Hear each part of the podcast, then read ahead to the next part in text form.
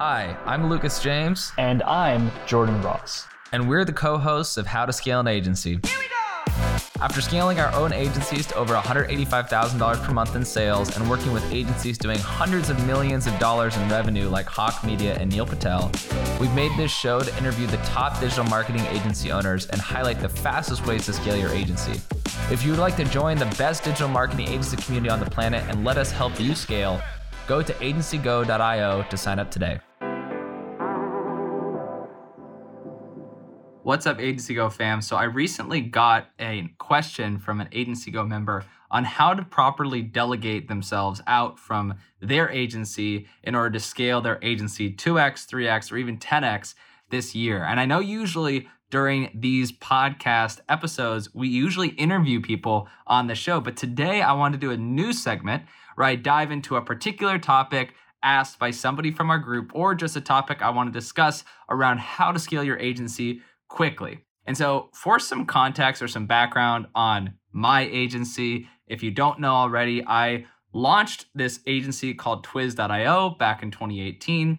I actually still own and operate that agency. I own 50% of that agency, and that agency did over $185,000 per month. And last year we did $1.72 million in revenue.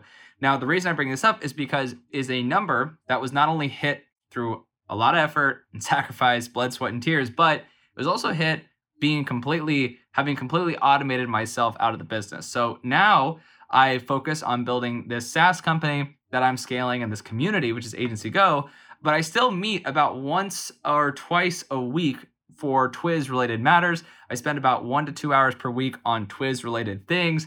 Uh, and that's it. The rest is ran by the management that we put in place for Twiz. And th- there was a reason for this.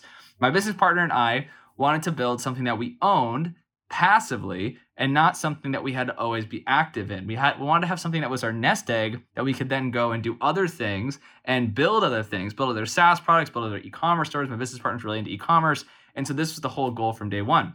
Now, I'll give you a little bit of context over how we got started with Twiz back in 2018 and sort of what caused us to get going in the first place. So when I was first starting the agency, I was originally a consultancy. I was trying to help businesses scale and I was had a few clients, but I really I knew enough about business at the time to offer some sort of sales consulting, et cetera, but I didn't really know as much as I do now, obviously. But I felt qualified to give advice and help people scale because I had done some business projects beforehand. And so I had a few clients, but I couldn't figure out how to scale. So I, I started working with my business partner who I have to this day. His name's Christian Veljkov. I said, hey, I need some help with some clients. Can you help me out? Maybe we could split this thing 50 50 and start a marketing agency together. And we started doing that. So we had delegation, automation, and scale built into our business from day one.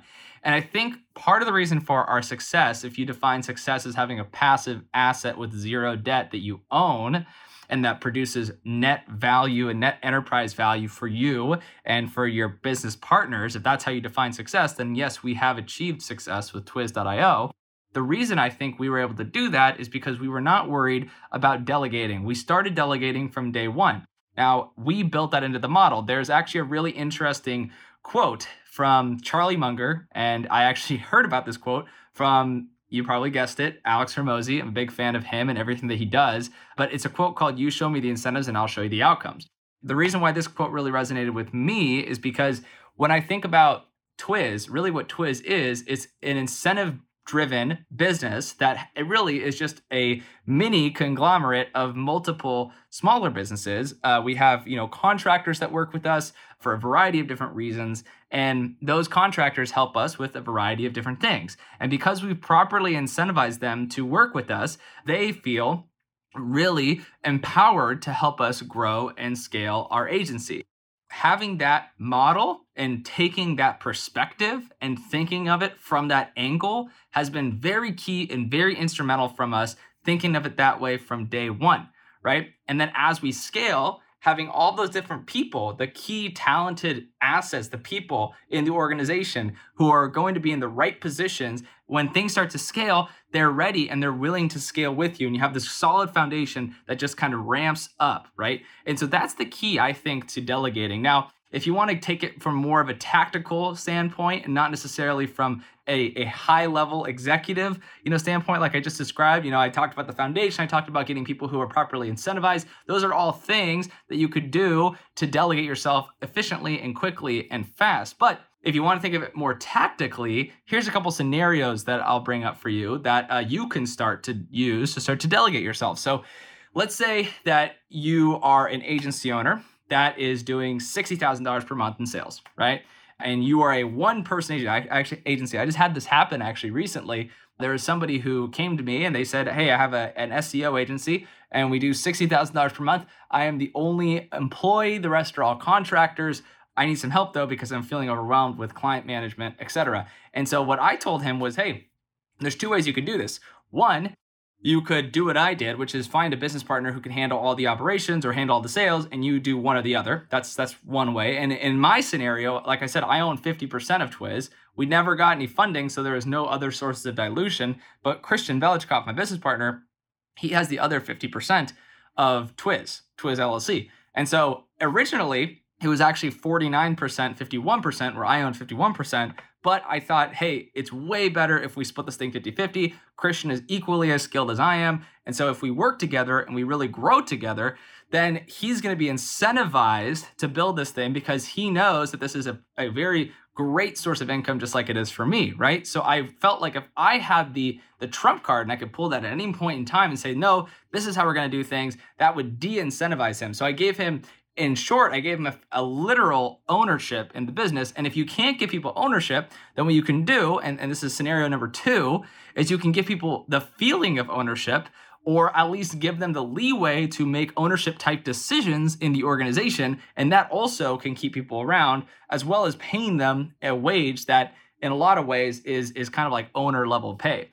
So let's say in scenario number two, you have this individual like the $60,000 per month SEO agency owner, and they say, I don't want to just do sales. I don't want to do both sales management, client management. I want to do one or the other, right?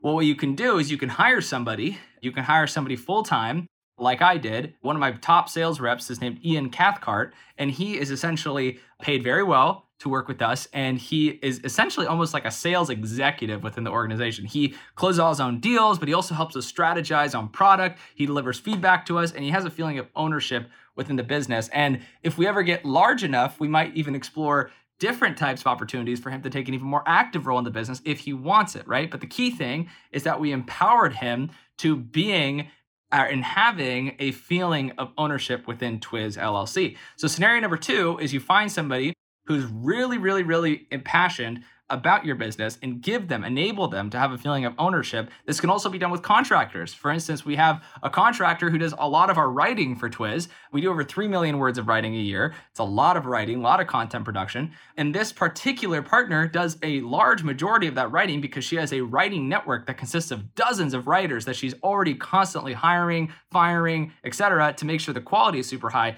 And so we empowered her to basically build her business into Twiz. And so because of that, Twiz is essentially this, this again, this mini conglomerate of all these different business types that just kind of work together really well, right?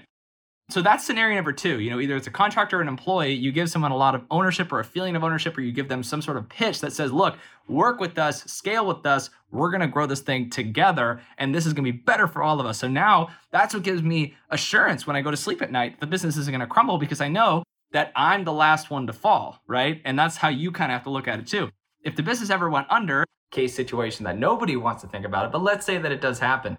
If the business went under, I would be the last sort of bowling pin to fall, or the last domino to fall, whatever analogy you want to use, because everybody else is is lesser ownership in the business. And this is not a negative way to look at it. It's how everybody should be looking at scaling their company because at the end of the day, if you're trying to build up something that's passive, you have to build it up where there's multiple lines of defense around your income streams, right? And obviously, I think as a business owner, you should try to do anything you can to make sure that that doesn't happen and people don't get fired. But at the end of the day, if the goal is to build passive income or just to build anything that's sustainable and scalable, you have to make sure that the core of the business is protected right? And that means your key employees, that means the executives, that means the business partners, that means the people who uh, really at the end of the day pose an existential threat to the business is survival that they're protected so that way they can continue to run the business even if it drops let's say 90% right? And so that's sort of the last line of defense. And it makes it so there's all these other people who are incentivized to keep it running because of the proper incentives we've aligned along the way. So that's the second way to look at it again with an employee or a contractor or multiple contractors Third scenario is what I find a lot of people in, which is failing to actually document the processes that make delegation possible, right? So you have that first scenario where it's maybe about finding a business partner. You have the second scenario where you find employees or contractors and you kind of turn them into business partners. And then you have the third scenario, which is just the inefficiency that so many agency owners, I know I had at the beginning, so many agency owners have to just document the processes that make their businesses tick. And I think part of the reason why this happens is because most business owners don't realize that the uh, the most important thing is documentation. SOPs, standard operating procedures, are the most critical things. And they're the things that when I interview agencies that do over a hundred thousand or a million dollars a month in sales, all of them have standard operating procedures built in to their business, right? You can start making these standard operating procedures really easily, honestly. All you have to do is get a video camera, which everybody has access to. It's called their iPhone or their Android device or whatever it is. Get some sort of a video capture device. Or if you have a laptop, get loom.com, it's a Chrome extension, and start documenting all of your processes. And if it's a Loom video that you're making and you just have access to your browser, then what you can do is you can just narrate all the different steps while you're going through them. And let's say you don't have a good mic. Let's say the narration sucks. Even then, you could just record the steps and you could send it to a VA in a different country or somewhere that you know you can get a cost-effective rate for uh, a VA and basically have them take all these videos and put them into separate steps and chop them up and put them into different steps. So what I did to conquer my lack of documentation, and this was about year two of our business, year two and a half, is I actually started doing exactly this, which is making all these Loom videos, making videos like this, documenting our entire process. And then I actually made a sales manual that was 40 pages long that documented every single thing that I've used to sell SEO services within Twiz. And because I had this, I also created note cards that gamified the process of learning quizzes using quizlet.com. It's a good good source for it to make quizzes, to pop quiz your agency salespeople to make sure that they understand what it is that needs to be done. This could be for sales, it could be for ops, it could be for anything, right? But at the end of the day, you have to have some sort of testing mechanism to make sure the people that you're hiring are actually proficient in what they need to accomplish, right? And so, again, just kind of high level overview as we wrap up here. If you're trying to delegate, if you're trying to automate your tasks, if you're trying to scale, you have three different scenarios that most people fall into that they're either not doing enough of, they aren't doing efficiently, or they just simply don't know how to do, which is either A, they don't know how to incentivize somebody to come on and be a business partner so they can scale. B, they don't know how to incentivize their employees to be coming on as a, a incentivized employee or incentivized contractor. Or C, they don't know how to gamify slash document the process of ingraining information into their team that is necessary for duplication to occur. And so if you get these three things right, these three different scenarios, if you were, let's say, this agency owner that's doing $60,000 in monthly recurring sales, you could probably double your business size very quickly without having to actually spend an enormous amount of money doing so because you have all these processes documented. So if you have any questions, feel free to comment or reach out to me. My email is lucas at twiz.io. You can hit me up for anything. I'm happy to answer them. Looking forward to your thoughts. Like and subscribe to this channel for more information. If you're listening to the podcast, feel free to tune in next time for more content just like this. Peace. Hi, this is Lucas James. Are you struggling to get meetings booked with potential prospects for your agency? I'll tell you what, when I first started, I had the same issue, but I was able to A B test hundreds of different variations of copy on multiple channels and figured out a secret formula to convert anyone from anywhere into taking a meeting with me. I've mastered this approach, and now my agency, Twiz, books meetings on autopilot.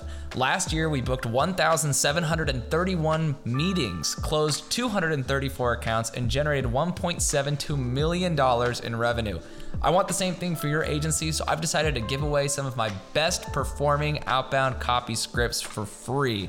That's right, absolutely free. If you want to transform your business for free, go to agencygo.io forward slash leads to get your free lead scripts today.